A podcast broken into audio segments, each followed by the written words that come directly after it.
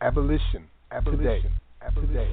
Costs for correctional facilities, or in other words, prisons, quadrupling in the past 20 years to $52 billion in the U.S.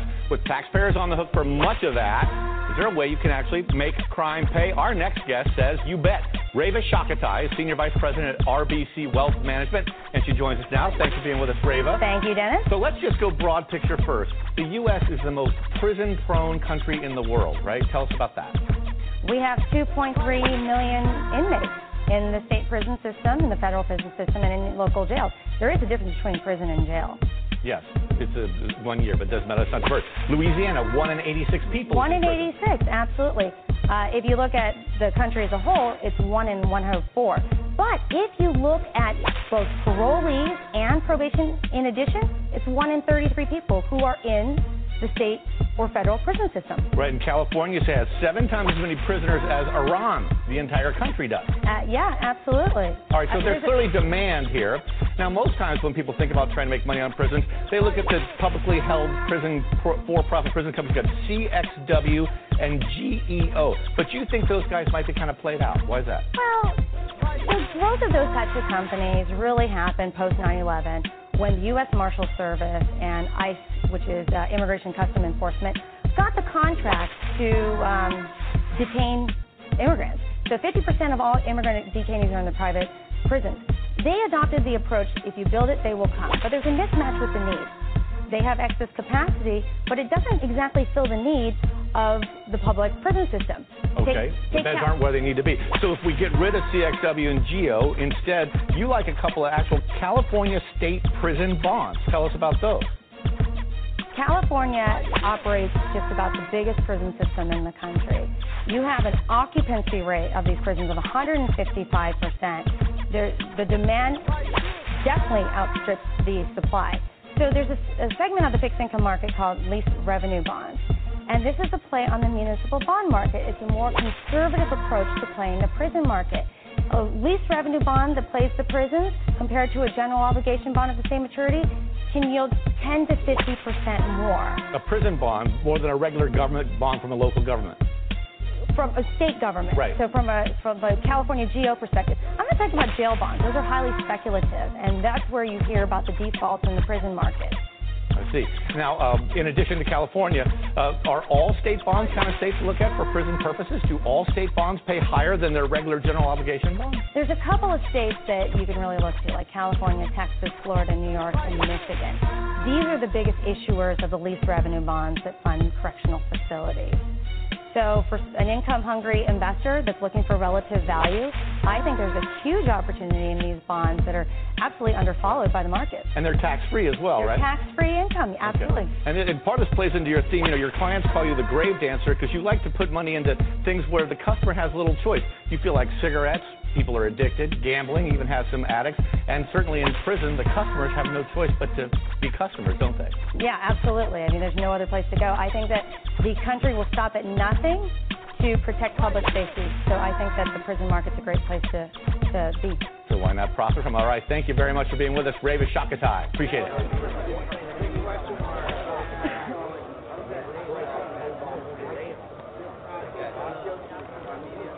We were to meet here by the auction block. Ah, here he is. Get 'em in, get 'em in. That sun is hot and plenty bright. Let's get on to business and get home tonight. Bid 'em in. Auctioning slaves is a real high art. Bring that young gal, Roy. She's good for a start. Bid 'em in, get 'em in. Now here's a real good buy on about 15. Her great grandmammy was a die Dahomey queen.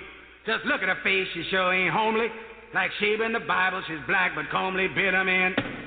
Gonna start at three. Can I hear three? Step up, gents, take a good look, see, 'cause I know you'll want her once you see her. She's young and right, make a darn good breeder, bid 'em in.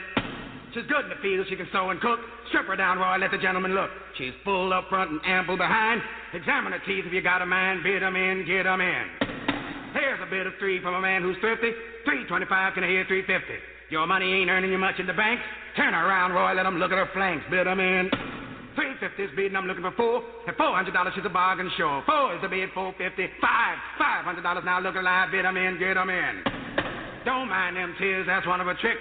Five fifths is bidding, who'll say six? She's healthy and strong and well equipped. Make a fine lady's maid when she's properly whipped. Bid 'em in. Six, six fifty. Don't be slow. Seven is the bid. Gonna let her go. At seven, she's going, going, gone. Pull her down, Roy. Bring the next one on. Bid 'em in, get 'em in, bid 'em in. Abolition. Abolition. Abolition. Abolition. Abolition. You just heard a Max Mix featuring a clip from Fox Business on prison investments, followed by Bid 'em In from the late great poet and author Oscar Brown Jr. Peace and welcome to Abolition Today, a weekly syndicated online radio program with specific focus on modern slavery as it is practiced through the 13th Amendment of the U.S. Constitution and by for profit prisons worldwide.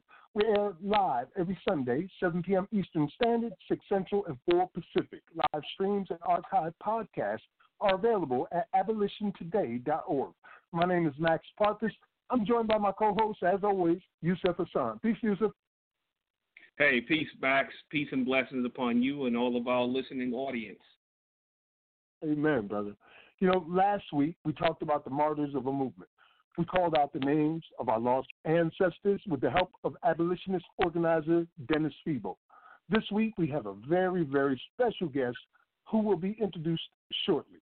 Before we get into that, let's check in uh, and see how the week has been because, you know, things are happening so fast, Yusuf, man. We just passed Juneteenth, uh, you know, and there was a lot that happened before and after Juneteenth.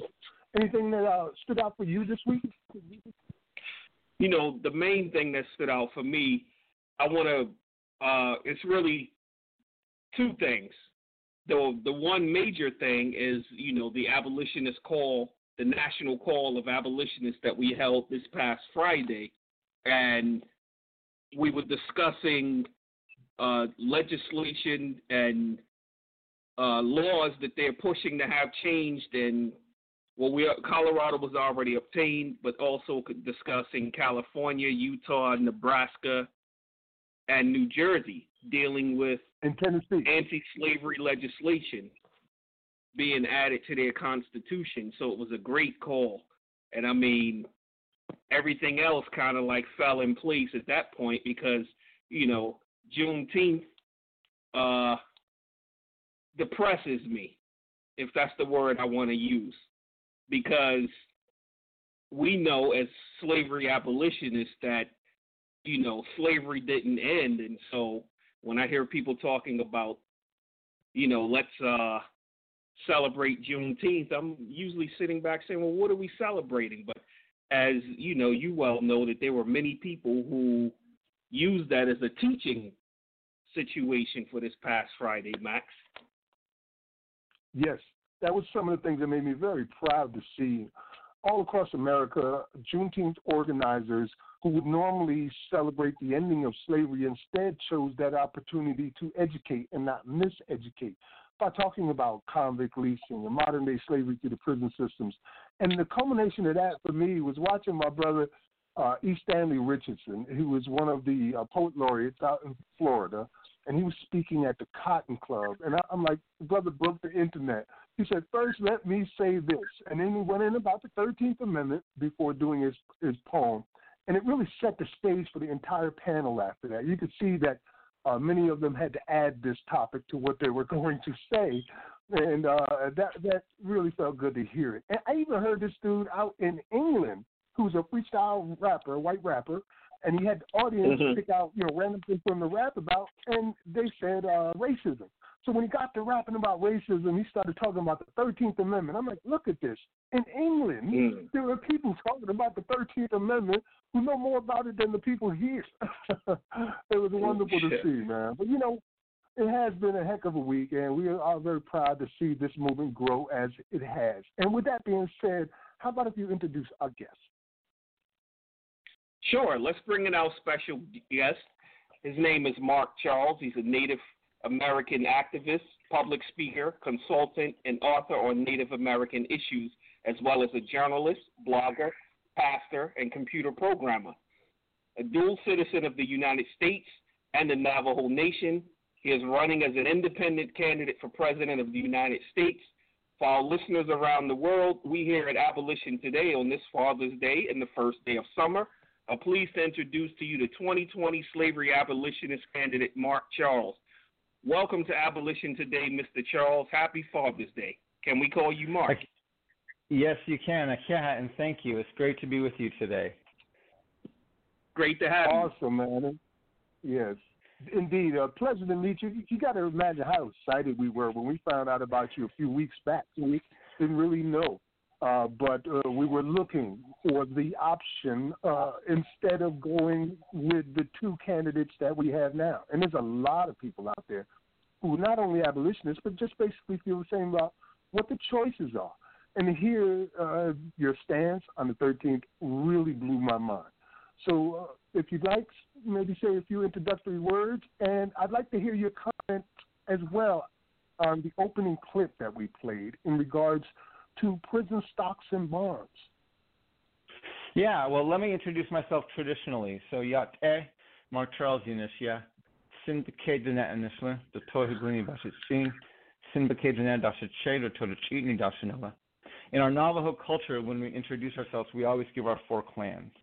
We're matrilineal as a people, and our identities come from our mother's mother. Now, my mother's mother is American of Dutch heritage, and that's why I say Tsinbake Dene. Translated loosely, that means I'm from the wooden shoe people.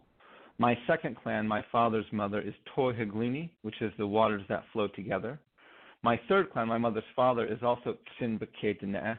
And then my fourth clan, my father's father is Totochitni, and that's the Bitterwater clan. It's one of the original clans of our Navajo people. I want to acknowledge that I'm speaking to you from Washington, D.C., and these are the lands that were traditionally of the Piscataway. Um, the Piscataway is the native nation that they lived here, they farmed here, they hunted here, they fished here. They were here long before Columbus got lost at sea, and they are the stewards of these lands. And it is my honor to live on these lands today, and I want to honor the Piscataway people and thank them for the stewardship they've had of these lands for all of these years. Um, so, I, I like to acknowledge the people whose land I'm on, no matter where I go around the country. Um, I I have to uh, the song that came on. I came on in, in the middle of it, so I didn't hear all of it. But um, if you can re, maybe refresh me of the topic of it, and I'd love to to get in that well, conversation yes, about it. I'll give you a quick synopsis of what we just played. Uh, it was a clip from Fox News where they had an expert in investments called Ray Shakatai on, and she was explaining how some of the best investments you could possibly make right now is with the prison industry, particularly in the jail bonds, which will give you back yes. 10 to 50% profit on these things. And they also talked about how these are captive customers uh, that are subject to the industries that profit from them. And, and they were saying it very proudly, like this is the way to go. And as you know, we all see this as slavery and human trafficking. So they're literally selling human beings through stocks and bonds, prison stocks and jail bonds. Yeah. Yeah, and this is one of the major problems that we have as a nation. And the the what I find most troubling is that a lot of people want to be shocked by what they heard on Fox News. Um, because there's this belief that, well, that's not the United States of America. But actually, this very much is who we are. Um, you know, we are a nation that was founded deeply rooted in white supremacy, and it it we never were able to, to get rid of it. In fact, I, I heard the comment you were making just um, before you introduced me um, about uh, one of the challenges of Juneteenth. And mm-hmm. you know, mm-hmm. I've recently published a book on the doctrine of discovery. It's called Unsettling Truth, the ongoing dehumanizing legacy of the doctrine of discovery. And we have two chapters in there on Abraham Lincoln. And one of the challenges with Juneteenth, and you're more you're probably better aware of this than I am, is yes, June 19th, 1865 marked the end of chattel slavery in the southern states but the 13th Amendment didn't get, a, didn't get ratified until December of that same year. So it took almost six months for the northern states to decide that they wanted to ratify slavery because when Abraham Lincoln released the Emancipation Proclamation, he actually excluded the northern states that allowed slavery. In the in the um, the Lincoln Douglas debates, he literally stated that he had no intention of freeing the slaves in states where slavery already existed.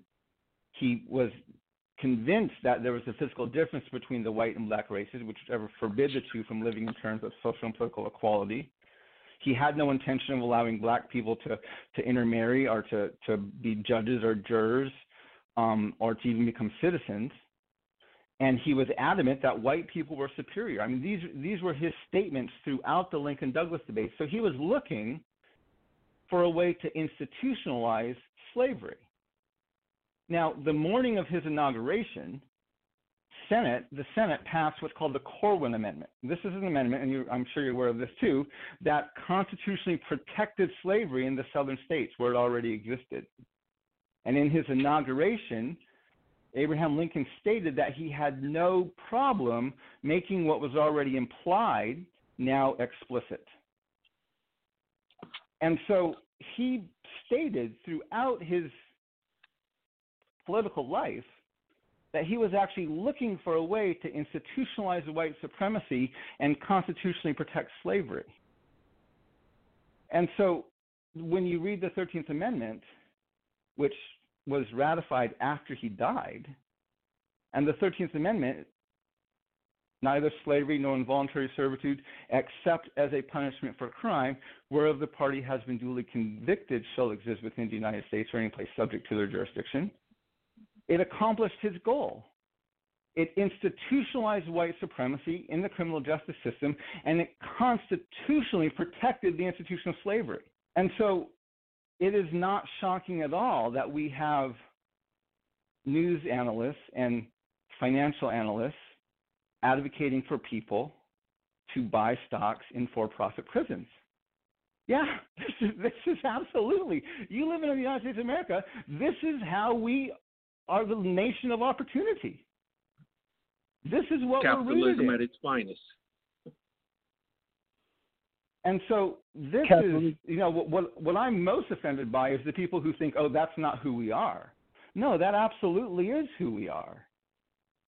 And this is the challenge we need to have. I mean, it's embarrassing to me that I'm a candidate for president in the year 2020 and that one of the planks of my platform has to be I want to abolish slavery. Mm. I mean, that, that that's embarrassing that I live in a nation where I actually have to say that. You know, if I might say, Mark, I'm actually proud that you are saying it because for 156 years, no one was saying it in these ways. So uh, this, you have been used as a vessel by the higher powers to bring these things to light, and we're happy right. to hear that that is the case. I just want to make note also that the book uh, that he mentioned, which he is an author of, and that is Unsettling Truths, the ongoing dehumanizing legacy of the doctrine of discovery, as well as a video of what you said regarding Juneteenth, uh, on Juneteenth, are all available at Abolition Today if you want to go and pick up the book and hear what he said about Juneteenth. So yeah, man, that is the the problem that we're dealing with right now, uh, Mark, is they're doing it openly, and we love to show that here on this program. We usually let them speak for themselves, and that's what we open up the program with them telling you exactly what they're doing to your children. Uh, they are selling them on the open market, and also there's a missing link that I would like to uh, ask you about. We know that how this came to be, the 13th Amendment, all the way from 1777 through its incarnations up to 1865 when it was passed. Uh, but the thing that isn't spoken of a lot is the transition of what occurred from the individual being able to own slaves to the state taking it. And the way that they did that was through convict leasing. Uh, would you like to speak on that topic? Well, what I would like to start with, I would actually take, like to take this back a few years, um, a few hundred okay. years actually, because where this problem is rooted is the topic of my book, which is the doctrine of discovery. So the mm-hmm. doctrine of discovery, it's a series of papal bulls written in the four, in the 1400s. Says things like invade, search out, capture, vanquish, and subdue all Saracens and pagans whatsoever, reduce their persons to perpetual slavery, convert them to his and to their use and profit. The, the doctrine of discovery is essentially the church in Europe saying to the nations of Europe, wherever you go, whatever land you find not ruled by white European Christian rulers, those people are less than human and their land is yours to take. So, this is literally the doctrine that European nations go into Africa, colonize the continent, and enslave the people because they did not believe them to be human. This is the same doctrine that let Columbus, who was lost at sea, land in this new world, which was already inhabited by millions, and claim to have discovered it. If you think about it, you cannot discover lands already inhabited. It's called stealing. The fact right. that we have statues, monuments, history books referring to Columbus as the discoverer of America, this reveals the implicit racial, racial bias, which is that Native Americans, African Americans, people of color are not fully human. Now, this doctrine is what gets embedded into the foundations of the nation. So the Constitution, which again starts with the words we the people, Article 1, Section 2, defining who is and who is not covered by this Constitution, who is and who is not a part of this union. It never mentions women. It specifically excludes natives, and it counts Africans as three fifths of a person. And so this is where this dehumanization, this this implicit racial bias of white supremacy gets embedded into the actual foundations of our country. And we have never rooted those things out of our foundations. And so that's where I, as a campaign, I just released my 100 day plan the other day, my, my first 100 days in office. And in my, I, I, in my first 100 days in office, I want to remove the racist, the sexist, and the white supremacist language from the Constitution. I actually have on my blog on my website, um, I have an article posted up there just the other day where I go through and I edit the Constitution. I use the strike through font. So there are 51 gender specific male pronouns all throughout the Constitution. I take those he, him, and his, strike through font, replace them with a them or their or they, or with a proper noun. The clause in the 13th Amendment that keeps slavery legal in prison, strike through font. You never should have said that. Let's just abolish slavery, period. The clause in Article 1, Section 2 that, that excludes natives and counts Africans as three fifths of a person. Yeah, let's just take that out. We never should have said that. And I go through the Constitution. I don't change checks and balances. I don't change balance of power. I don't change anything else. All I do is I remove the racist, the sexist, and the white supremacist language. And this is my goal for my first 100 days in office is I want to present these changes to our Congress, the House and the Senate. I want them to pass it, and I want the states to ratify it within my first 100 days. So, beginning in late April, early May, we can actually begin to have a conversation about how do we govern these lands now that we've made some foundational level adjustments to our Constitution so we the people for the very first time actually means all the people. Uh, Mark, if I may interject, uh, from what I understand, there are two ways to be able to change the federal constitution in regards to its amendments. Much like what occurred in the 18th Amendment, becoming the 21st, it has to be repealed and replaced. Uh, there, you can do it through a congressional convention or through an Article 5 convention of states. And as we speak, there's yeah. actually an Article 5 convention of states being formed. I believe they're at about 26 states and they only need like 34. Uh, the problem with that particular movement is it's dominated by uh, right wingers or Republican uh, uh, extremists or centrists, but it certainly has no voice for people of color. Mm-hmm. Uh, were you aware of the Convention of States? I've heard there. I heard there was talk of it. I have not been at all involved with the details of it. I've just heard that there was talk of something like that. But this is actually why I'm running for president because I have learned that, um, especially when we do this by committee at the governmental level, which is dominated by white landowning men, they have very little interest in changing the foundations because they benefit them. And so I'm running for president as an independent so I can actually have my platform be advocating for the changes I want to make and I can bring those changes directly to the American people. And my whole campaign is actually about decentering the voice and the influence, the money of white landowning men. And I'm I'm actually focusing a lot of my energy on centering the voices of people from the margins. And we actually well, have a strategy like to... to get me into the White House that doesn't depend on the, the support, the money, or even the vote of white landowning men. I think we can get there without by decentering them without being dependent upon them or their money or even their vote. I think Bernie Sanders was an example of how that could be done too, and so we definitely can get that type of thing done. And hopefully, here at Abolition Today, with our listeners, uh, we can help to move it forward uh, in that direction and help you in any way. I'd also like to add to that uh, while we're on the topic.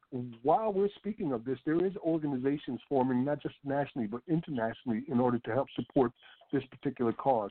State by state, we're organizing in order to take out the exception clause to voter initiatives or to insert brand new anti-slavery language into state constitutions.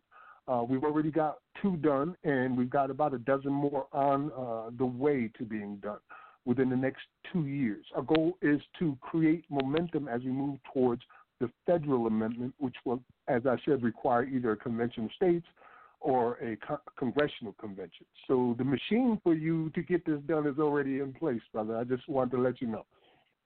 That is great news. I'm very I'm very happy to hear people who are working on this and um, you know, I, I think these these things definitely it's time that we remove these things from from our foundations. Um, you know, the theme of my campaign is I want to build a nation where, for the very first time, we the people truly means all the people.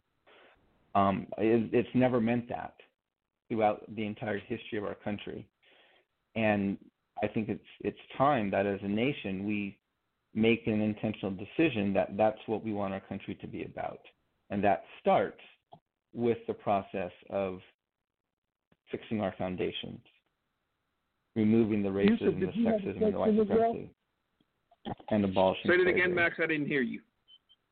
I'm sorry, I didn't mean to interrupt you, uh, Mark. I was just asking if Yusuf also had a question that he wanted to ask you, and uh, I did yeah. want to bring up a particular incident after that where I want your opinion on it. It's something that's happening today and it's very important. Uh, Yusuf, was there something okay. you want to ask him about particular? Well, I, I wanted us to go back in the direction of the convict leasing because Mark took us back in the history, which was great because it just gave me something else that I need to study up on more with the doctrine of discovery. And so, you know, you had asked Max, you asked earlier about, you know, the aftermath of the passing or the ratification of the 13th Amendment that we know what happened next, and we wanted Mark to go into that. Yeah, if you could actually let me know what I'm, what do you mean by the convict leasing? If you could.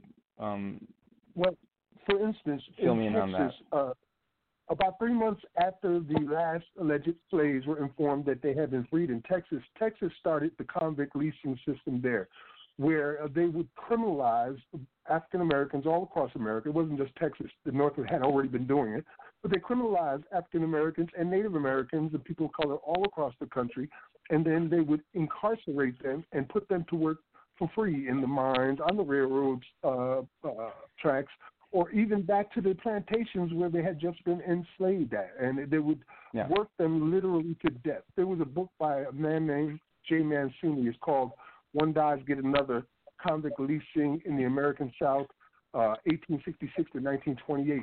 And he, he talks about how convicts being so plentiful were seen as disposable. So it was really worse than slavery, this period of time that occurred immediately after emancipation.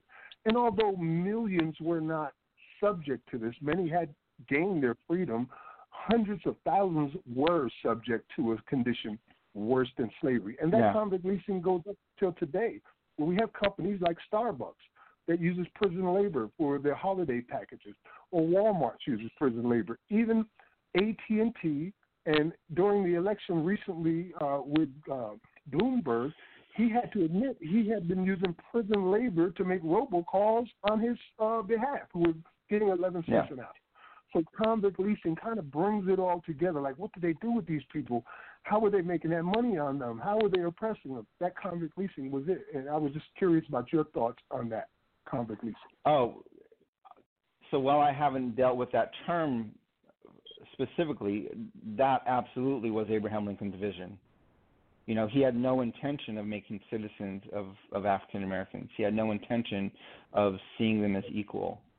Um, he he did not believe that Declaration of Independence applied to them, to to to to African people, and so that was absolutely his vision. Was what by adding that clause into the Thirteenth Amendment, this allowed a white judge, a white jury, a white law enforcement officer to, on a whim, incarcerate a person of color and essentially enslave them. That's why we have the clause. Um, and so we probably saw it very explicitly, as you just described, in the convict leasing that took place back in back in Texas immediately after emancipation. But we see it today, just like you described.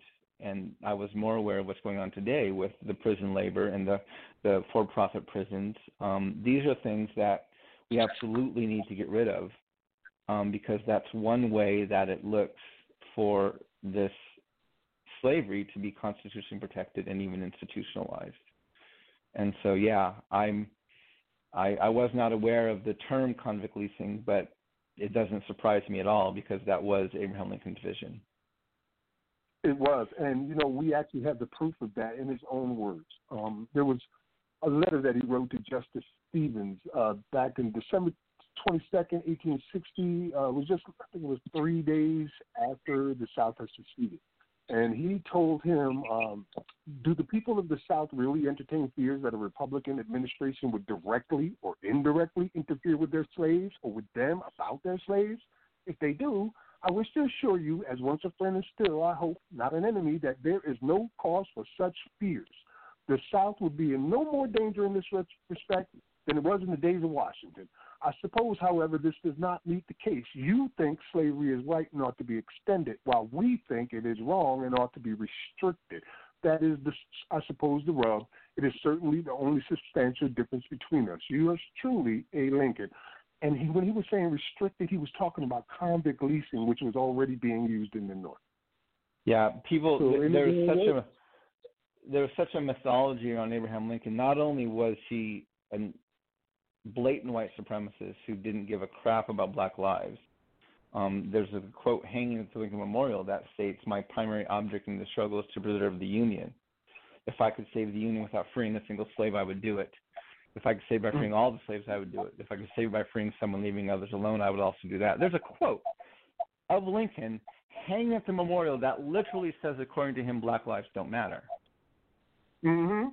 Of course, we mm-hmm. have the 13th right. Amendment, we have this letter you just described. But another thing people don't know about Abraham Lincoln is in 1862, he signed the Pacific Railway Act and the Homestead Act. This provided the land mm-hmm. and the resources to complete the Transcontinental Railway, which had, of its five major routes, the three primary routes. One went um, from Omaha, Nebraska, out to San Francisco. Another one went from um, uh, Duluth, Minnesota, over to Seattle, and the southern route went through the territory of New Mexico and came out near Los Angeles.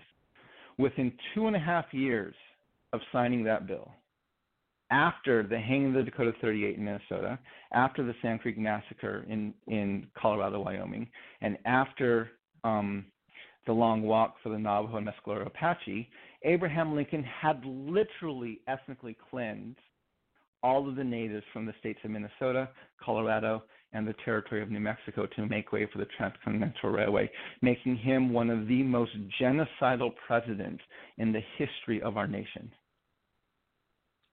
Mm. He was say an it again abhorrent say it louder so the people in the back can hear. but you know, we're on the same page with this, brother. We we understand Lincoln was very deceptive. He had betrayed the abolitionists movement time and time again. At one time, he promised the South that if they just laid down their arms, they could keep their slaves for another seven years. It must have made Frederick Douglass' head spin on his shoulders when he did that. You know, uh, there's a recent case that has come up I'd like to bring to your attention and maybe get your opinion on it. Uh, as you know, by making slavery illegal in the Constitution, it opens up the door now for lawsuits against this system without the protection of the slavery clause to keep it from being. And this article came out uh, just on the 20th of this month, just uh, a couple days ago. It says a federal lawsuit filed against the Arizona Department of Corrections, Rehabilitation and Reentry accuses the state of practicing slavery through its use of private prisons. Five inmates at the NAACP filed the class action lawsuit this week in U.S. District Court in Arizona. The lawsuit claims Arizona is practicing slavery by sending inmates to private prisons to, quote, generate revenues and profits for the monetary benefit of corporate owners, shareholders, and executive management, unquote. That is a recent lawsuit that is testing the waters now. How do you feel about that, uh, and what would you like to say? Yeah, I, I actually had seen that article about that lawsuit, and I'm glad that's being filed. I think those things need to be tested. Um, again, one of the the way I would respond to that is one of the most freeing days of my life as an American citizen, also as a Navajo man, was the day I acknowledged, both personally and publicly, that the Constitution of the United States does not exist to protect me as a Navajo man. That's not why we have a Constitution. The reason we have a Constitution is to protect the interests of white landowning men. What this meant is I had to stop pretending or trying to convince myself or others that the Constitution advocated for something that it didn't actually say. And it allowed me to see more clearly why we have the challenge that we have, and it also helped me to understand what is the best way to correct these problems. So I am the and and as a native man, a lot of the struggle that our community is wrestling with is land, where this doctrine of discovery was used as the legal precedent for land titles.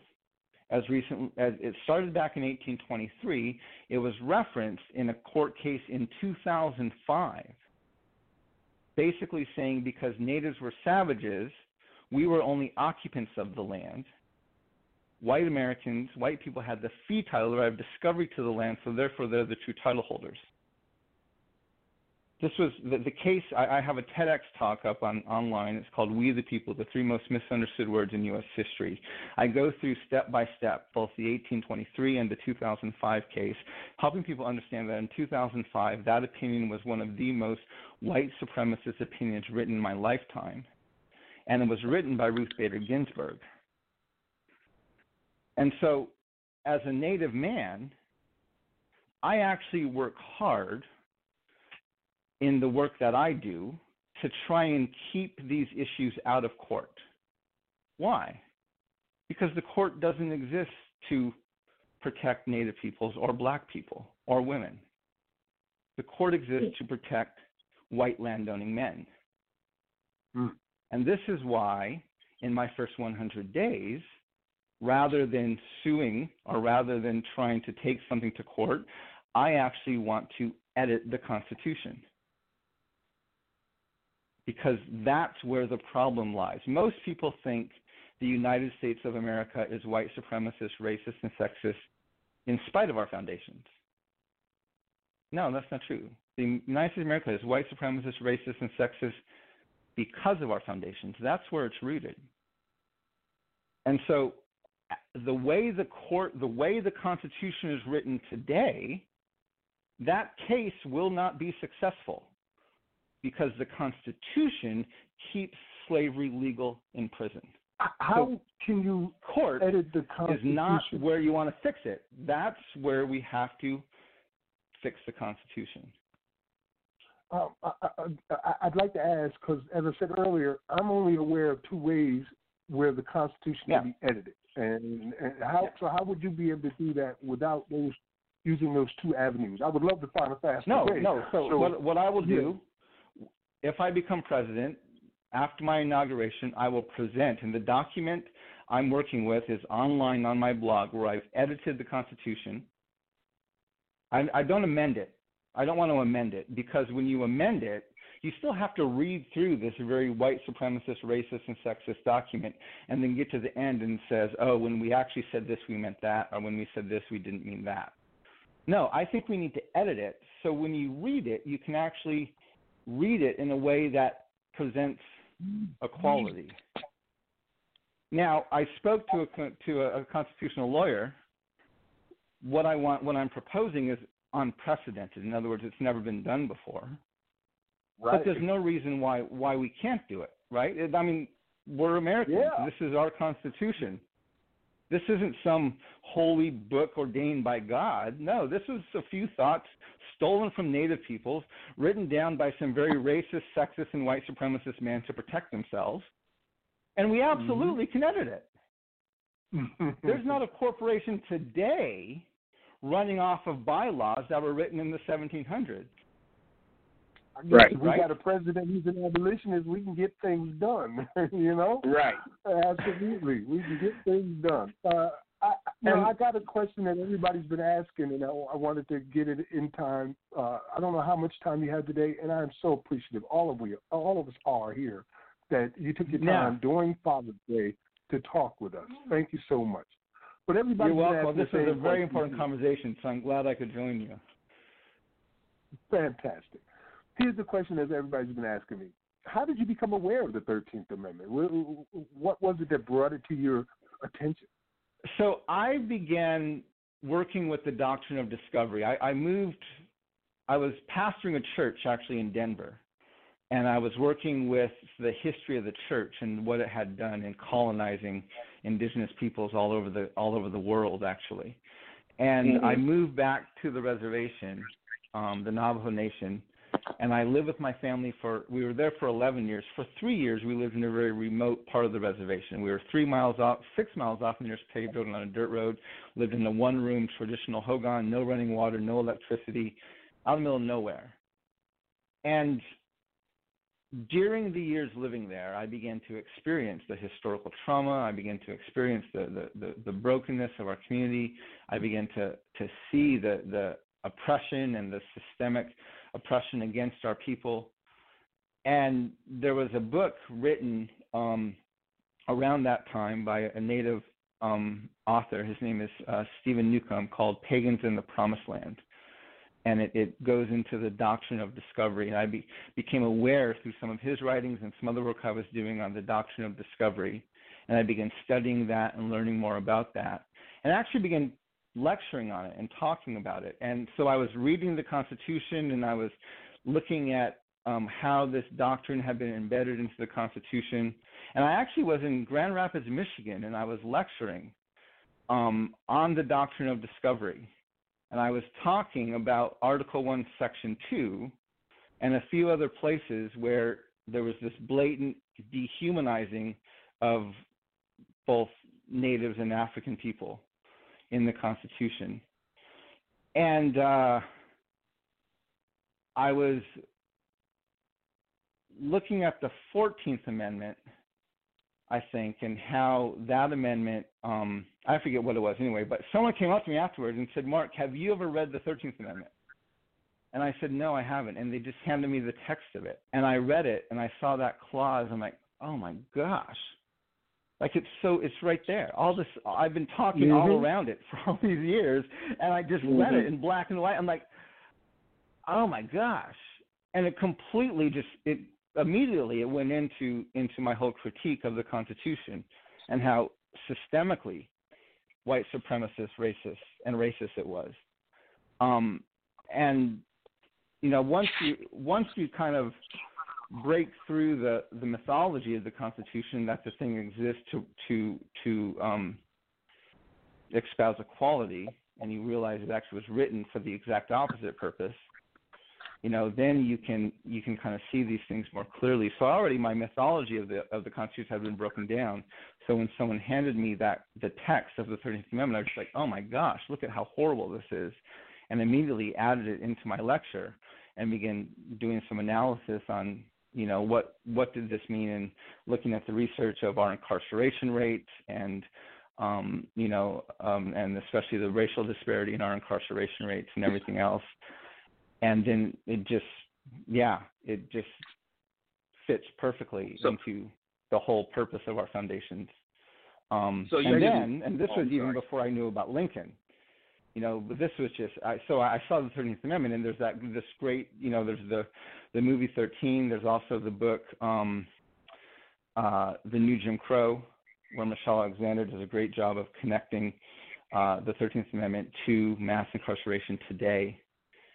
Um, and so I, I had that piece, and then it wasn't until maybe four years ago when I was writing a section of my of our book um, on Lincoln when I realized that because while my my mythology of the Constitution had broken down, my mythology of Lincoln hadn't broken down yet. I didn't understand how what a blatant white supremacist he was. Um, and it wasn't until I was writing our book and I began researching him more that it just became so clear to me how, you know, when you read his his um, his writings on on the Lincoln Douglas debates, you read his speeches, you go back and look at his rhetoric, you look at the policies he advocated for. The man was a blatant white supremacist on par with Adolf Hitler um, as far as his genocide and his ethnic cleansing policies of Native peoples and his complete disregard for the life of, of African people. Um, and once I began to see him more clearly, I was able to make the connection between him and the 13th Amendment, which then led into the modern manifestations of slavery today. And this is what makes Lincoln so dangerous, is because his entire reputation is that he was the friend of people of color. He was the friend of black people. I mean, this is this is the abhorrent lie about him. When actually mm-hmm. he probably was he was I would argue he was more damaging to the African American community and the Native community than Andrew Jackson was. Mm. Because not only was he a blatant white supremacist and ethnic cleansing president, but he gave our country the tools that we are using today to keep people of color oppressed. You're absolutely right. The fact and, that uh, I, thank you for I, sharing I, I've stood at the Lincoln Memorial. If I can just I've stood Lincoln Memorial. I actually I like to go there on on President's Day because I like to deconstruct his legacy for people on on the day that honors him. And I've stood in front of that plaque at the memorial that says Black Lives Don't Matter. You know, I would if I could save the union without freeing a single slave, I would do it. I've stood there, and I've watched people go by that sign, and they read it. It's a plaque like four feet tall, two and a half feet wide, etched in marble, hanging there. The mm-hmm. blatant white supremacist quote and I've stood there and I've watched people, white people, brown people, even black people, go through and read that sign and move on. And I stop, I stand and I stop them and I say, Did you read that? And they're like, What do you mean? Oh, did you read what that quote said? I said, That quote is saying, according to Lincoln, black lives don't matter. They look at me like I'm crazy. They look back at the plaque, they read it, face just drops. They take out their phones and they're like, I can't believe it says that. And they start taking pictures and tweeting them out to their friends and texting them. they're like, Do you believe? That's that's the, the dangerous thing about Abraham Lincoln is he gave our country the tools that we are using today to dehumanize people of color. And we hold him up as the greatest president of our nation. One of the reasons we do that is because is because victors write the history books.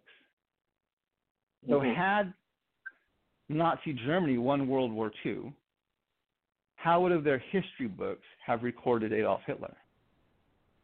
Oh, he's the greatest president ever, the greatest leader ever. How would their mm-hmm. history books record the Holocaust.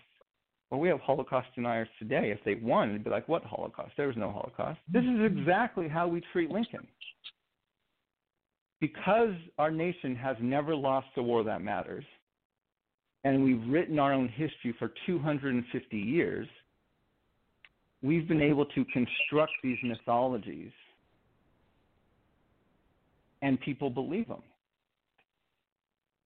And so while Abraham Lincoln is every bit as abhorrent as Adolf Hitler, but because we won the wars as the country, the United States of America, and therefore we wrote the history, we've just completely changed the narrative.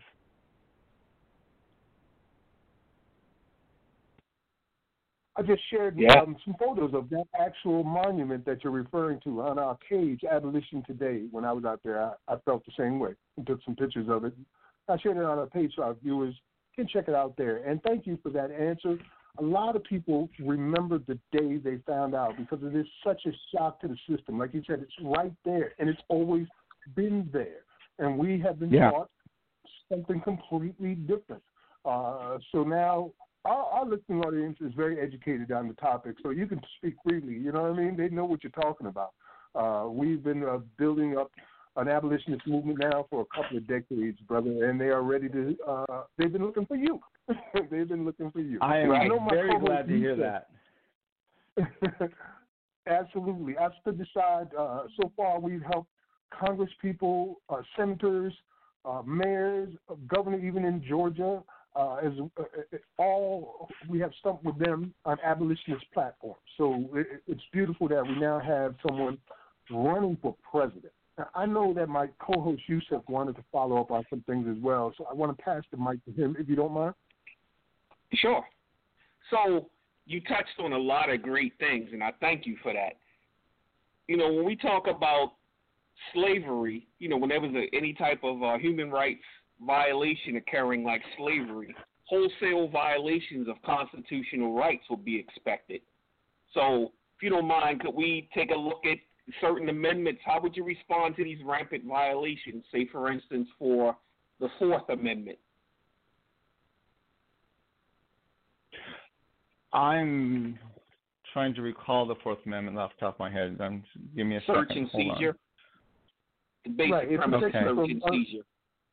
Right, and you know we have the asset seizure laws uh, that they have right now. A lot of these no-knock warrants, for instance, that just happened Right. recently uh, when Yeah. a woman was killed. That was where they seize your property, and you don't even have to be guilty. Your property is considered guilty, Yeah. and you don't get to get it. Yeah, I mean, and, Right. and this is, I mean, all of these things are just once because of the way the Constitution is written, which the implicit bias and the explicit bias of the Constitution is to Mhm. protect white landowning men. Then all of these amendments can get used in some pretty abhorrent ways. So I, I have not done a lot of research into the Fourth Amendment, but it doesn't surprise me at all that if that amendment gets used to take the property and to seize property from people of color. Again, this is the purpose of the Constitution. I am under no illusion whatsoever anymore that the Constitution exists to protect me, and so as a as a Navajo man, and so it, it would not surprise me at all. I mean, I, I've done more work on the Second Amendment, which I think is also deeply, deeply troubling, um, because of the way that the Constitution was written.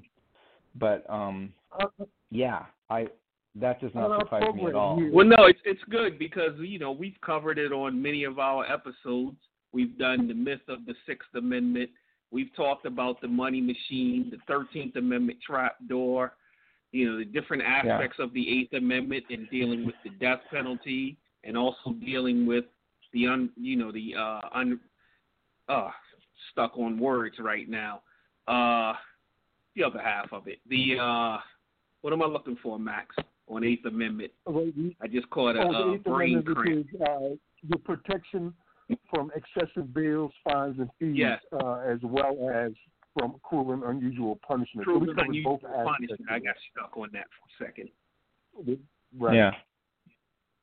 So I I guess what he was saying is we have found through our, our research that the amendments themselves are good amendments. They protect us from certain things. But those who swear to defend those amendments and defend the rights within them are the ones who are actually violating them every day.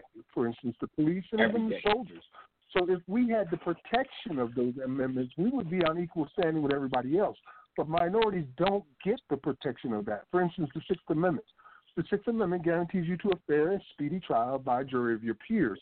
But 95% of all federal cases end in a plea bargain. And because of that, it shows that the Sixth Amendment is a myth. It doesn't exist. So these are rights we're entitled to that should be defended, and people swear oaths to defend them, but then they turn around and violate them instead.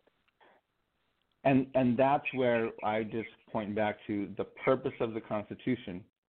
The reason it was written is to protect white landowning men. It doesn't exist to give you a speedy trial as a black man. It doesn't exist me to as a speedy trial as a, as a native man. That's not why we have a constitution. It's there to protect the interests of white landowning men. And so once we acknowledge that, and this is why my first 100 day plan is so important, because if we can take out the racism, the sexism, and the white supremacy from the Constitution, then we can actually maybe do something with this document in a way that makes sense and apply it in in a way that that's helpful for everybody. But at the moment, because of the implicit bias and the explicit bias of the Constitution, it is ripe for abuse. And it's used that way constantly against primarily African Americans, Native Americans, and women. Those are the three groups specifically excluded from the Constitution and and not given um, humanity is not recognized by that document.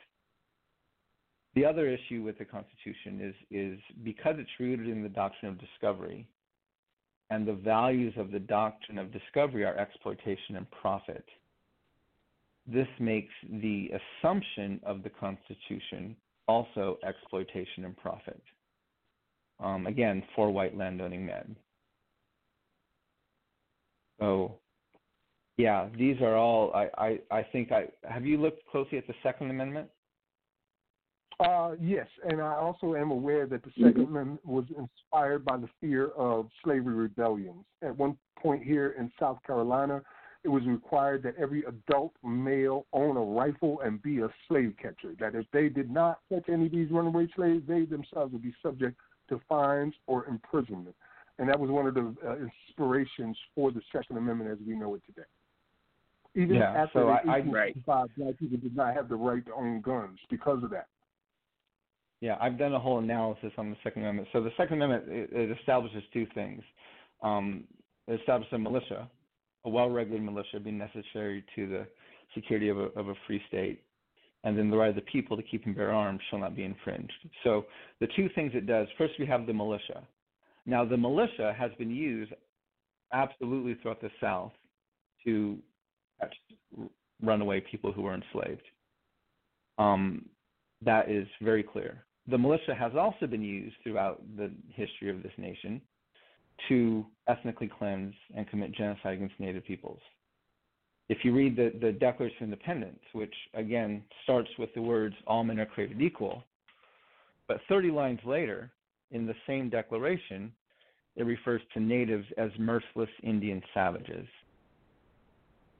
Um, in this in in the declaration, it says, you know, but but the king um, uh, brought upon the borders of our frontiers the merciless Indian savages. One of the reasons they had militias was to protect themselves from these savages who were occupying the lands this nation claimed to manifest destiny over. And so, you know, you have you have a quote, um, and let me actually read this quote to you because it's, it's very abhorrent.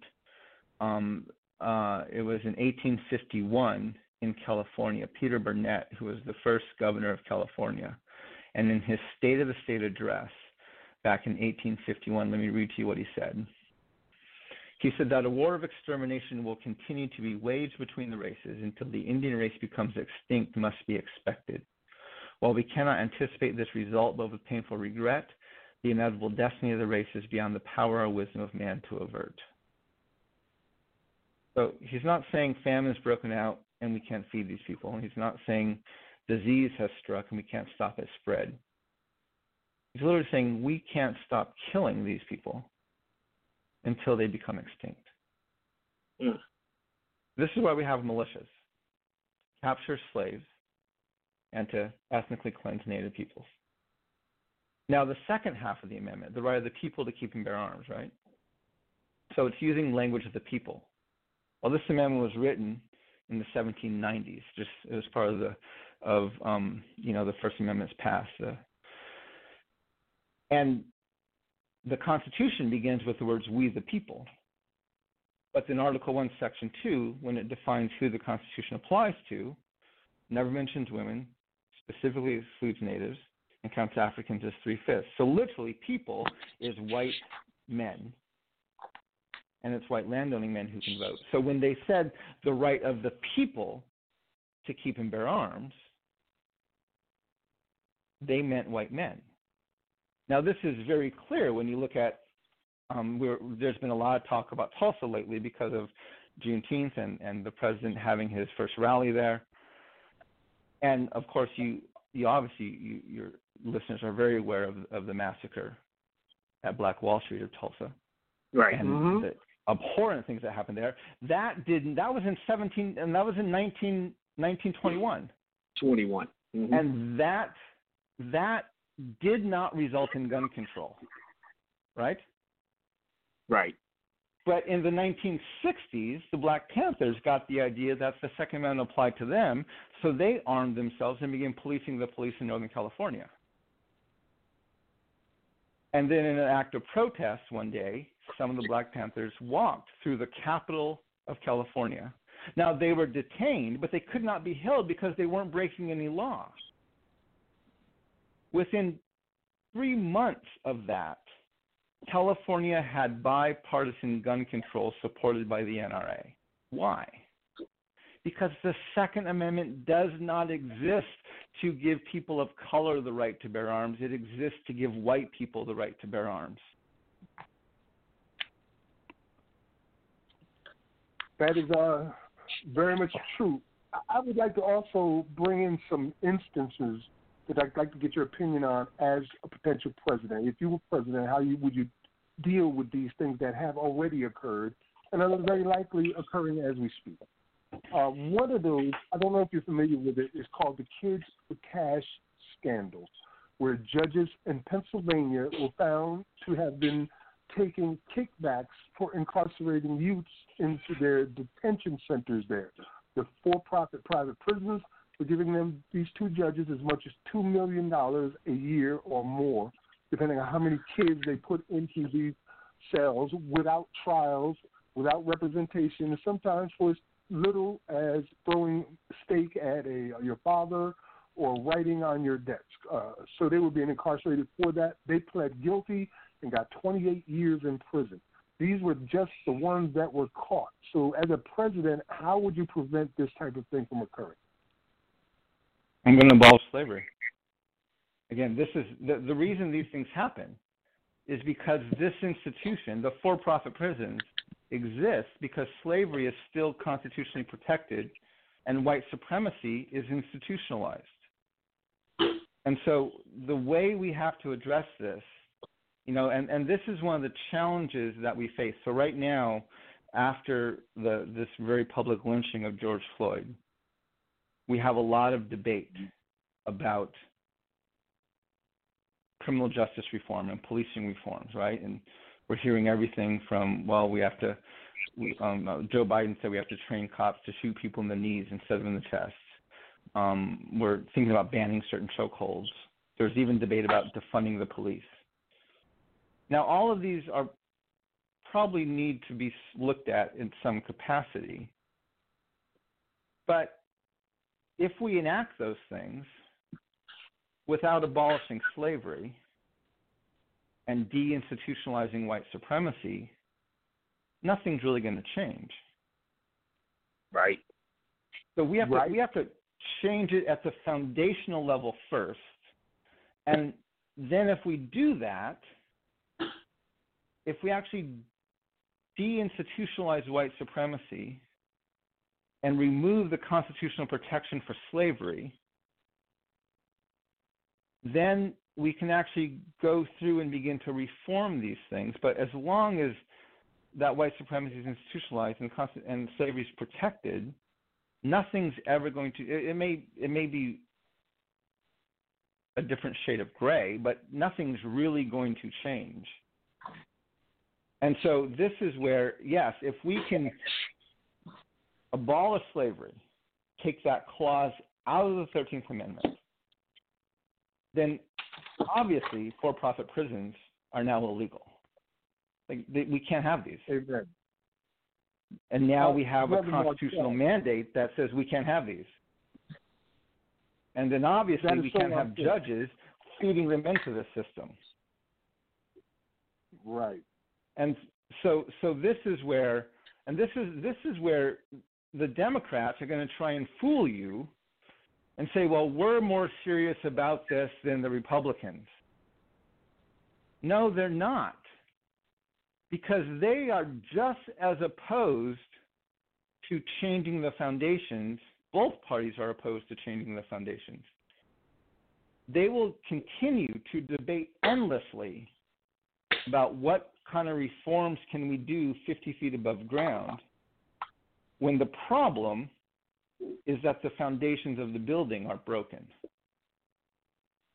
And neither party is interested yep. in fixing it at that level. I promise you, Joe Biden is not going to abolish slavery. I promise you that. well, yeah, you are so right. We know that. Our, promote, our promotional video for this week uh, exposed Joe Biden and how he felt during the Clinton crime bill and what he said about us then and how little he cared about us and how much he knew it was going to affect us. So that was our promotional video for this, for this week's uh, show to let people yeah. know what was going on with Joe Biden. Hey, real quick, I don't know if you're going to be able to be here with us the whole time, but we got about a little bit more than 20 minutes left in our this in our program uh, before we get into our final comments and, and closing segment. I'd like to play a musical track and then come back. Will you stay with us a little while longer? Yeah, I can stay a few more minutes. That's fine. Awesome. Okay, okay. Then what I'm going to do is go ahead and uh, bring in a song called Them Us. It's by Sidewalk Chalk Shoulder Season with Rico Sisney as the MC and Margot Marion on the vocals. Them Us. All we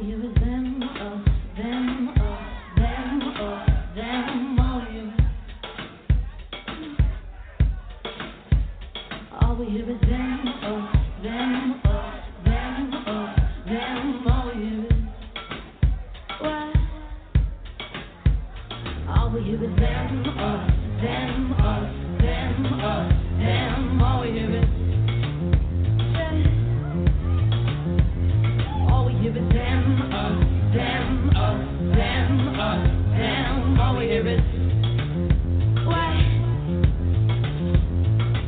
They say poor might be the new black, but it's the old one. Race is just a new class. I was told once how the Irish became white. Kenyans, Jamaicans, Cubans, Nigerians, Brazilians, Haitians, and more became black. The Moors were erased fast. That's trapped against Othello. Puritans used to view blackness as of the devil. Nation of Islam said whiteness was of the devil. But through it all, the same dynasties kept going. And in my heart of hearts, I feel for those who fought as hard as they could against oligarchs. And it's time to be out as far as watching things fall apart. But once Humpty Dumpty becomes a T1000, what can we do about it? When it's them, us, them, us, them, us then all we hear is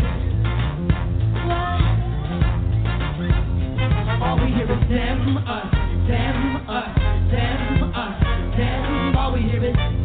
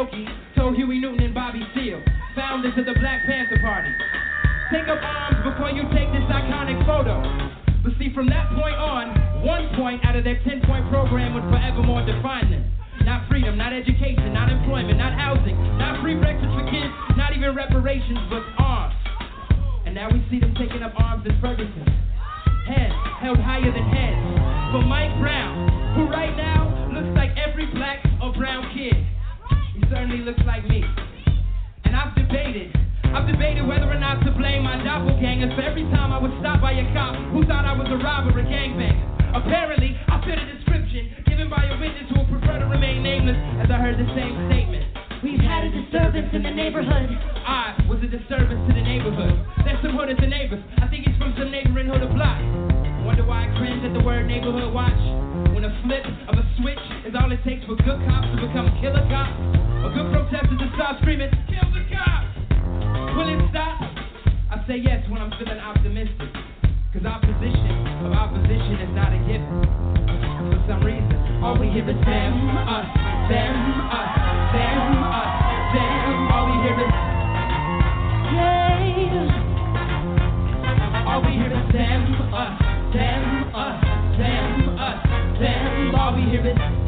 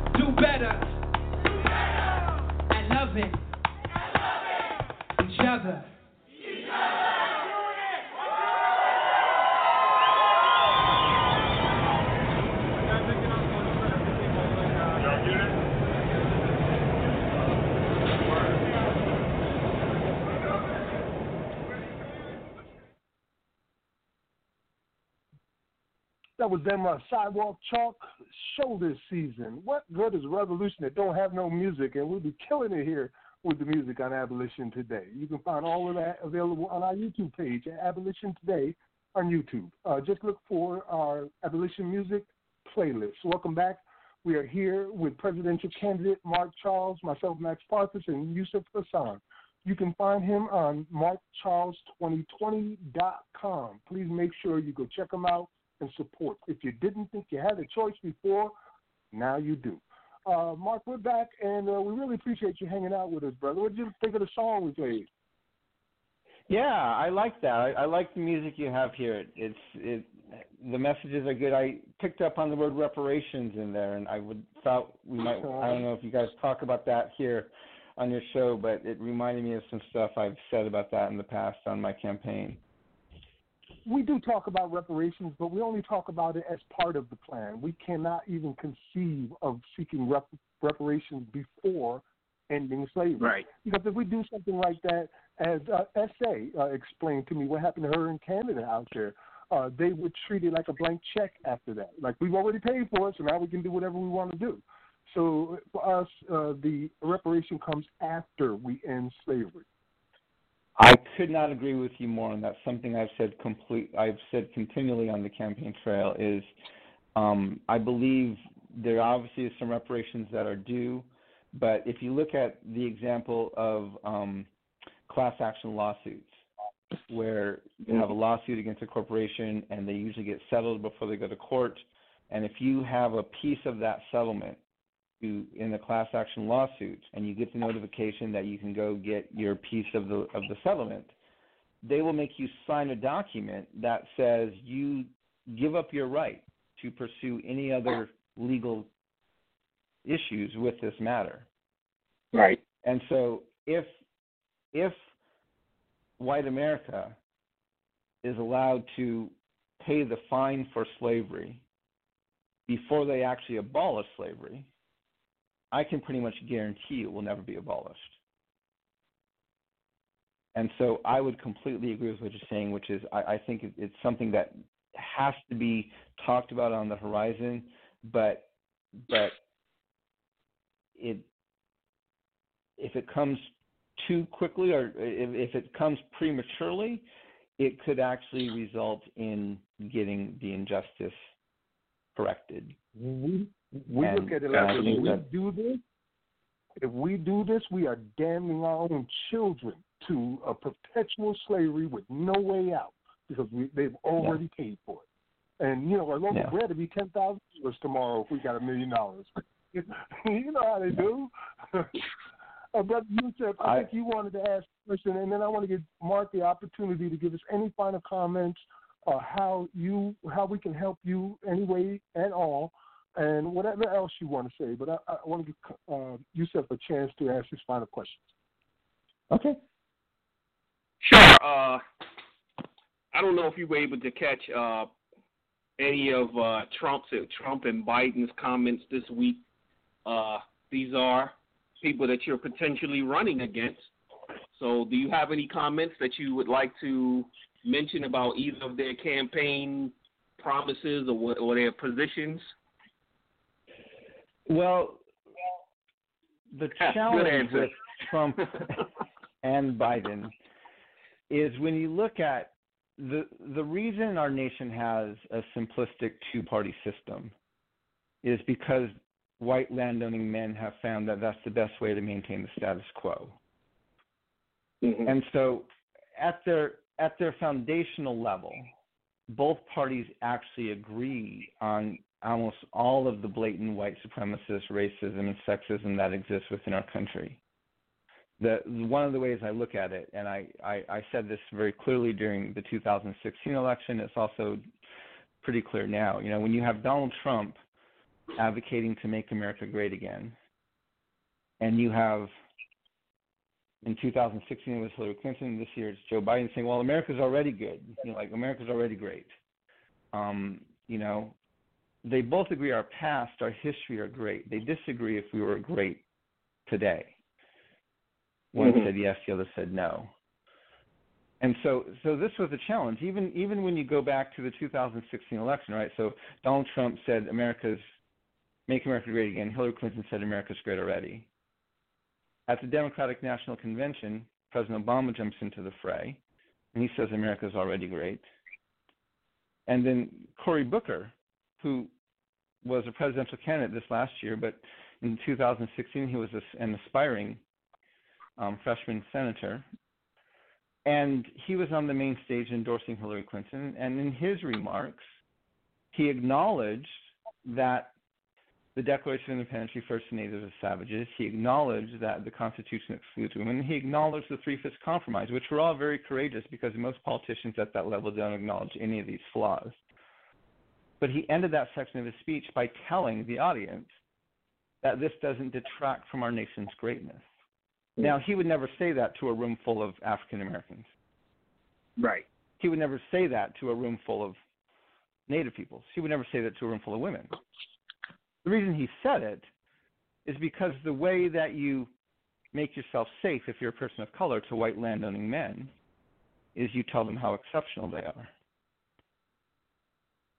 And so this is the so the difference between the Democrats and the Republicans is one is explicitly racist and sexist and white supremacist. That's the Republicans, and we have the Democrats who are implicitly racist and sexist and white supremacists. And we have the exact same thing this year with Joe Biden and with and with um, Donald Trump. One is explicit and over the top, and I would even argue more honest. And then the other, who is implicit and is going to try and look like he's your friend and he's the nice guy, when yet he's still advocating for the same status quo that the other side is advocating for. And so, so much of the work that I do each in my campaign is is I actually have to spend more time critiquing the left than I do the right. The right's easy. You know, Donald Trump literally was asking his supporters to sacrifice their lives so his ego could be fed at a rally in Tulsa this weekend. I mean, it doesn't get much more simplistic and blatant than that.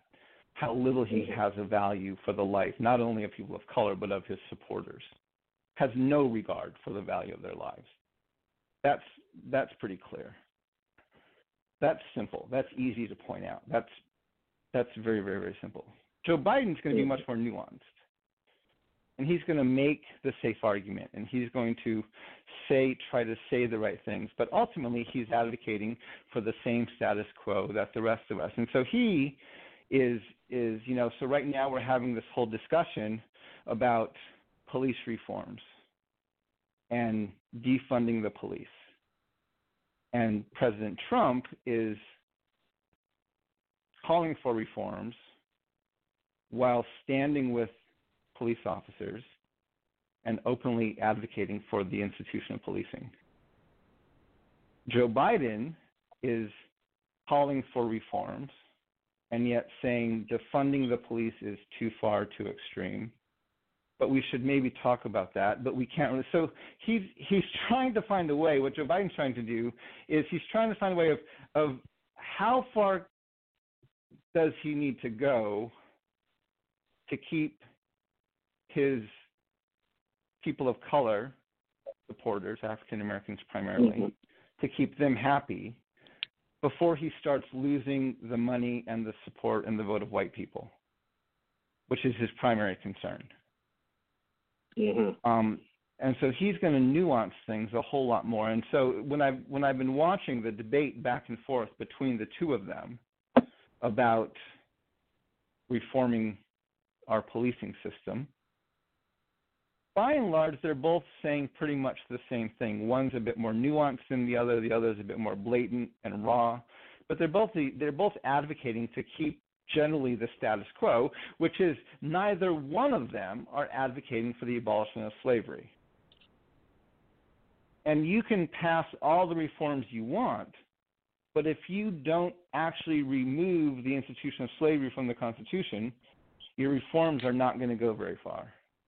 And so this is how you can tell that they're they're they're pretty much two peas in a pod. I mean, they're both white landowning men from the one percent who represent the very institution of their parties. You know, I, and so there's not a there's they actually have a lot more in common than they do that are dissimilar to each other. Yes, Donald Trump is going to go out and hold a rally for well, he was hoping for twenty thousand people, but I think the, the the Gen Z kind of kind of bought up a lot of his tickets. It sounded like, but he was hoping for this massive rally in Tulsa. Now, Joe Biden is not going to go out and have a massive rally, at least not yet.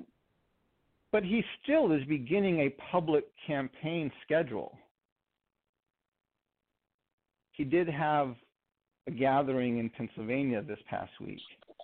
He is starting to have a public campaign schedule. And this is while numbers of COVID 19 infections are on the rise in many states throughout the country. And globally, the, we are at some of the highest rates of infection of COVID 19. And which are the communities that are the most vulnerable? African Americans and Natives. Mm-hmm.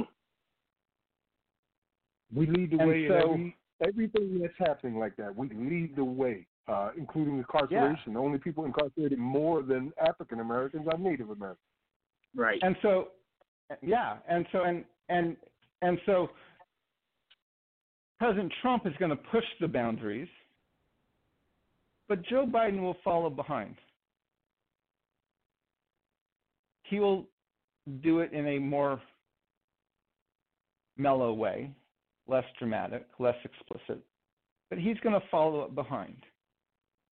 And so again, this is where my campaign is is it's so easy to draw the distinction between myself and these other two candidates because they actually have a lot more in common than they have that are not in common. Um, when when you get down to what they're really advocating for and what they're really trying to do, um, which is to maintain the status quo. And so, so yeah, I've been I've been working on that messaging. I'm most active on my social media with Twitter and Facebook and Instagram. But we've been trying to draw those distinctions, and especially with a lot of the racial issues that have come up within the past month. Um, you know, we've really been, especially we've been pointing a lot to this issue of abolishing slavery. And I'm trying to get the voters in the U.S., just our citizens, to understand that if we don't address it at this foundational level, we're never going to get change. Nothing is ever going to change if we don't actually just deinstitutionalize white supremacy and remove this constitutional protection for slavery. And you can you can Sure. debate reforms until you're blue in the face, but if we're not going to abolish slavery, then there's no sense in even having the conversation. As we say here on Abolition Today, you cannot reform a crime against humanity. By definition, it must be abolished. And if you're focusing on reforming a crime against humanity, you are focusing on the wrong thing.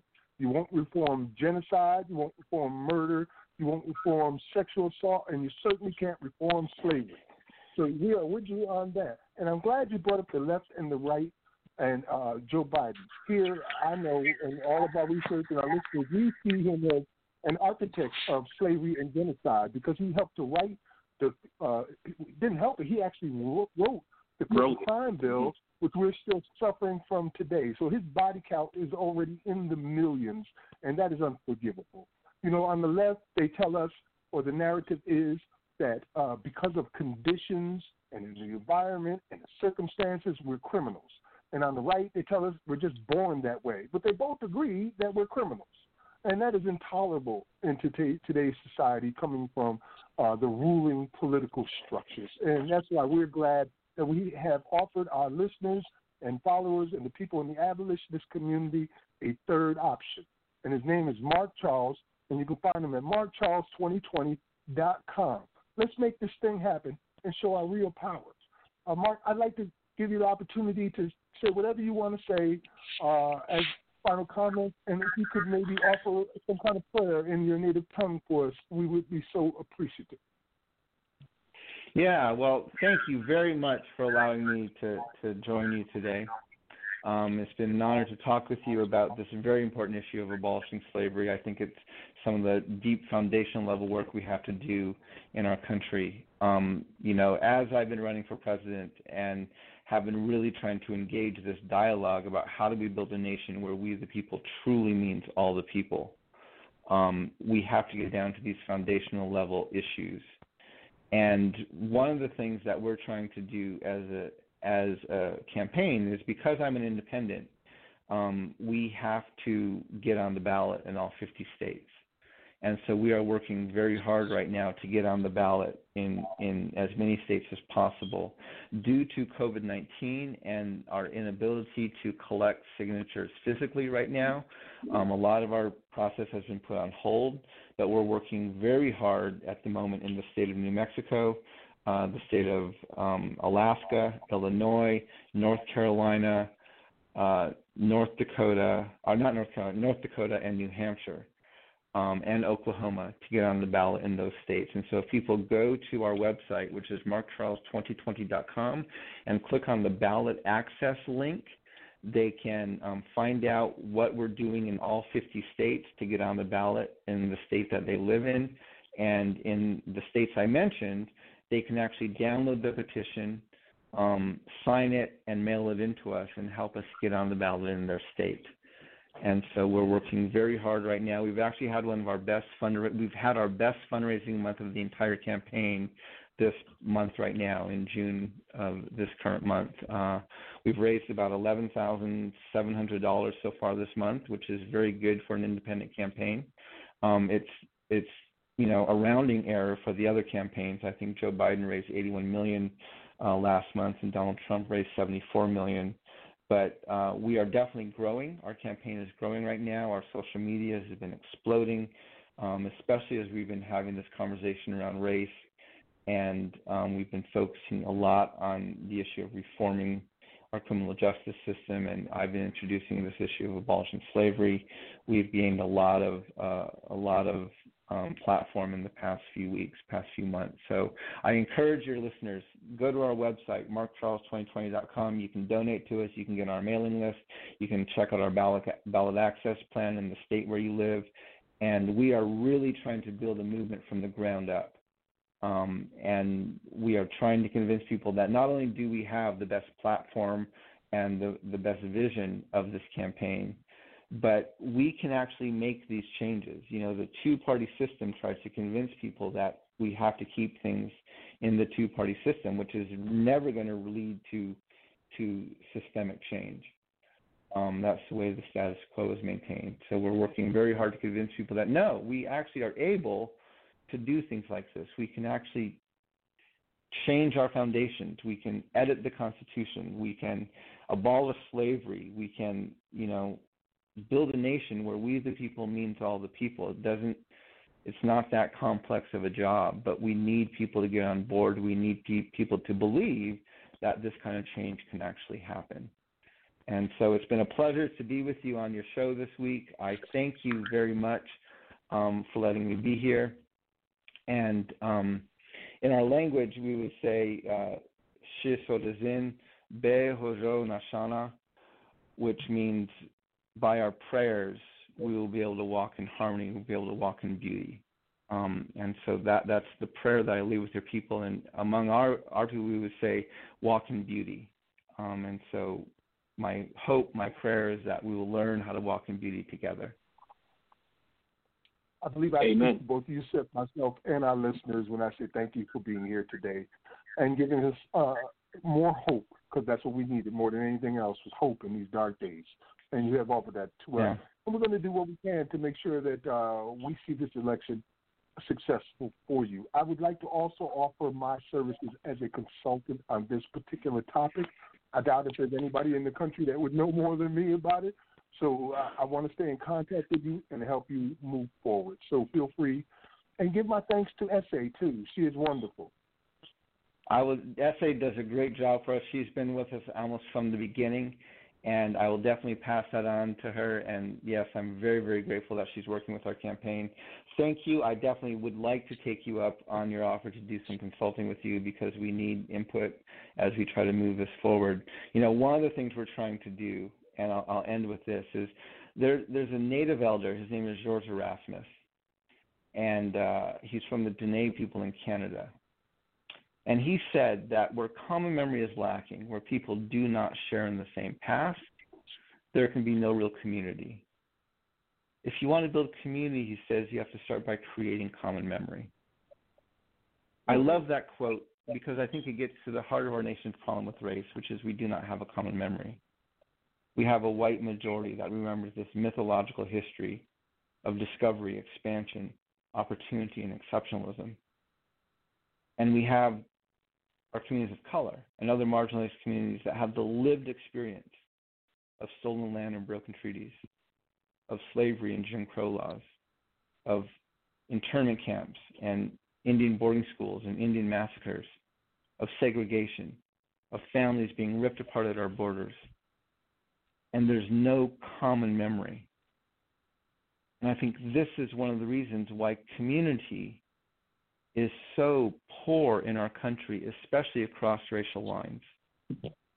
And so, as I am doing this work to fix our foundations, as I am laying out this vision to build a nation where we the people truly means all the people, as I am trying to abolish slavery, the way I want to do this and the, the framework I want to do this within is within this idea of creating a common memory so that as a nation, regardless of our race or our ethnic heritage or our sexual orientation or our gender, we can find a way to have healthier community.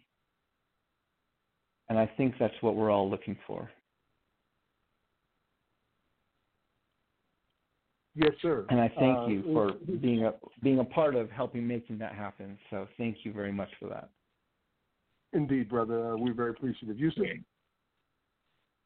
Yeah, I'm just very appreciative that you took the time out of your schedule. I know you're very busy, you know, and to come in and, you know, address us and address our audience.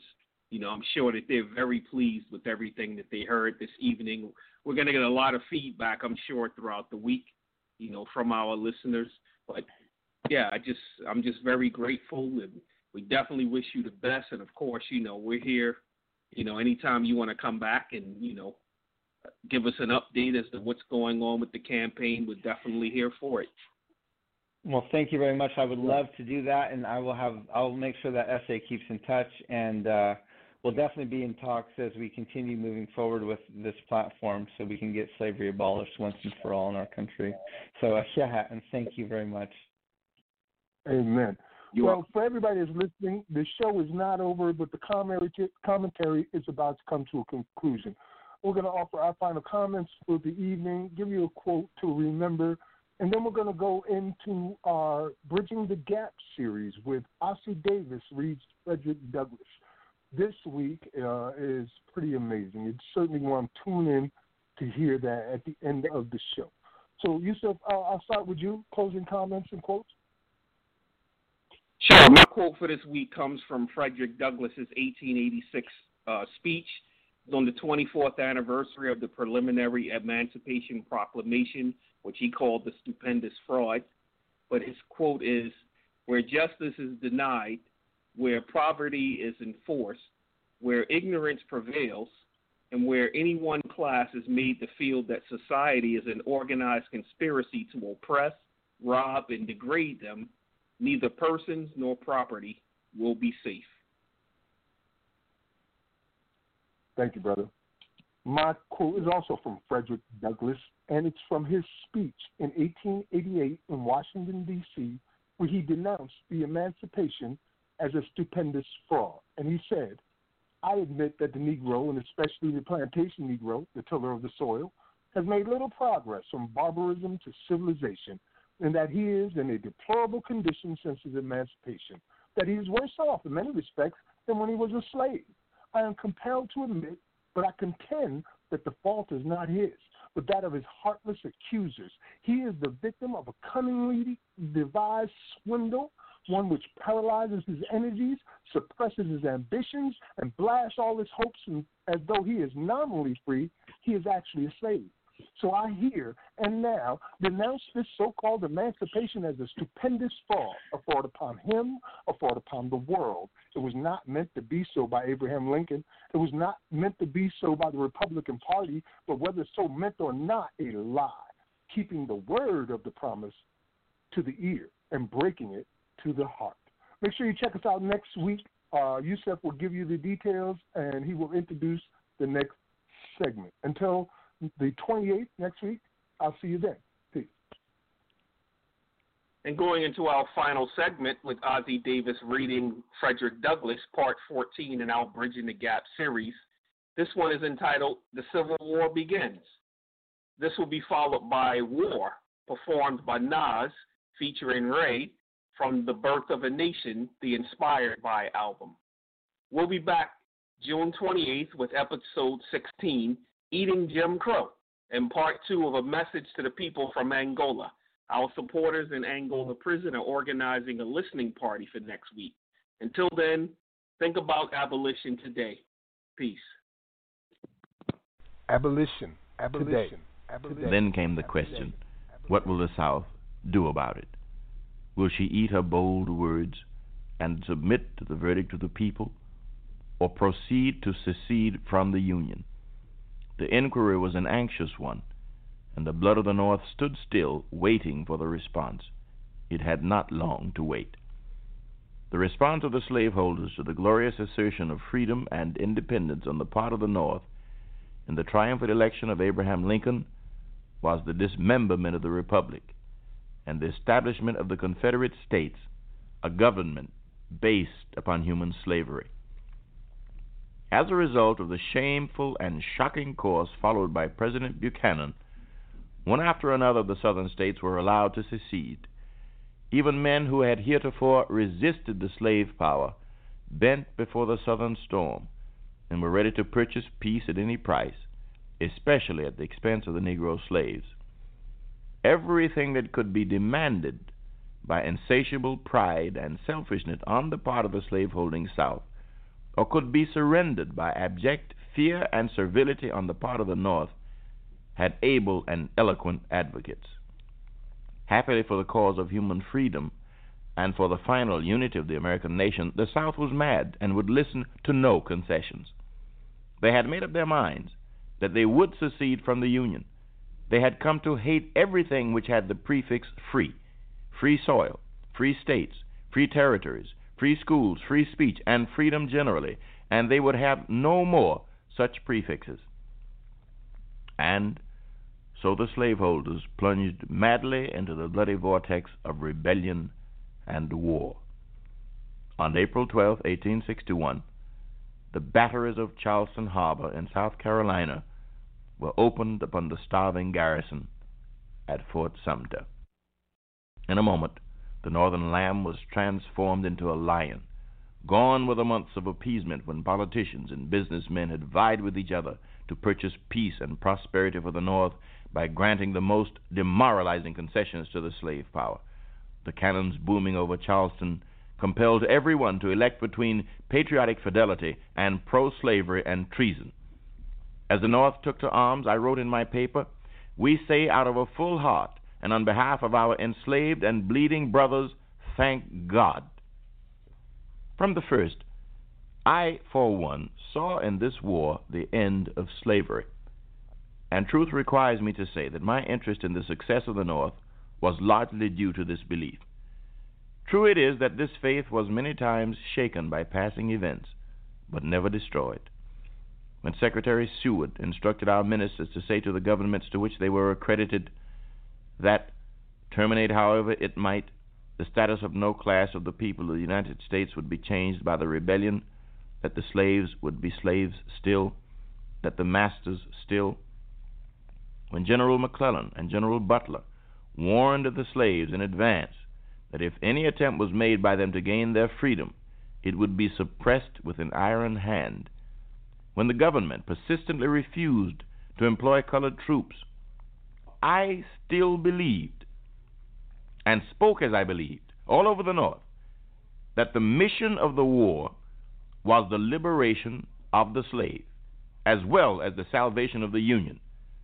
And hence, from the first, I reproached the North that they fought the rebels with only one hand when they might strike effectively with two, that they fought with their soft white hand while they kept their black iron hand chained and helpless behind them, that they fought the effect while they protected the cause, and that the Union cause would never prosper till the war assumed an anti slavery attitude and the Negro was enlisted on the loyal side. In every way possible, in the columns of my paper and on the platform, by letters to friends at home and abroad, I did all that I could do to impress this conviction upon the country. Many and grievous disasters on the field of battle were needed to educate the loyal nation and President Lincoln up to the realization of the necessity, not to say the justice, of the position that the war could only be won by freeing the slave and arming the freedman.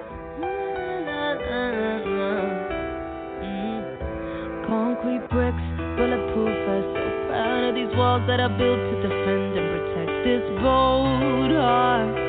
This bold heart. But the way you marched into my home, not few big army with a weapon on your arm. Yes, you struck straight with your cold heart. Your cold heart. I'm like Nat, I'm like Nat. I'm a man of God, but where is Christ at?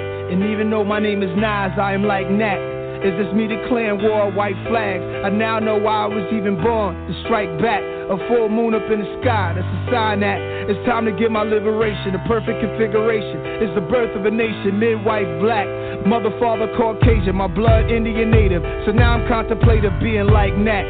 About to show you what I'm made of. I'm what races are afraid of. No mule in the 40 acres, and despite that, watch out for the traitors. And when they say make America great again, do they mean make us all slaves again? Don't be sidetracked.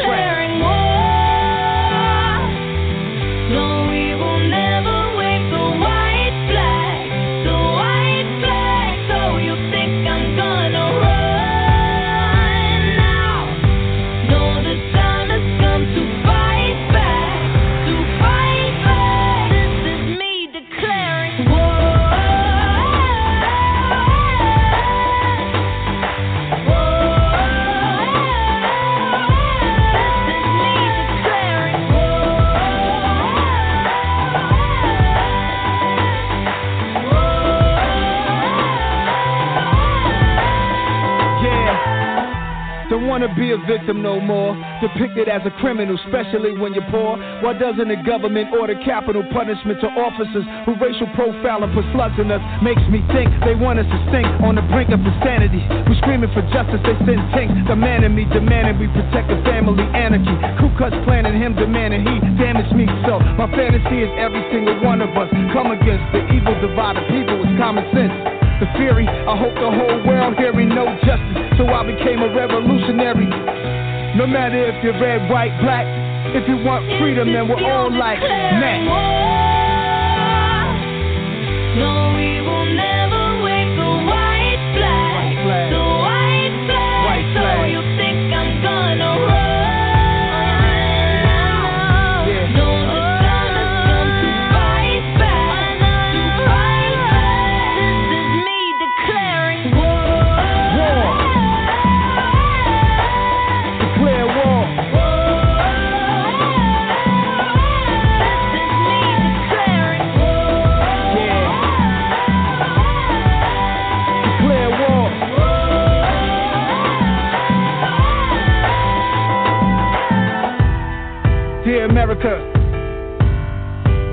for a better America. It's a little Nat Turner in every one of us. No matter if you're red, white, black, if you want freedom, then we're all like Nat. War.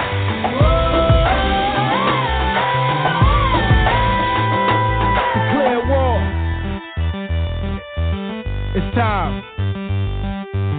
Let the spirit of Nat Turner live forever.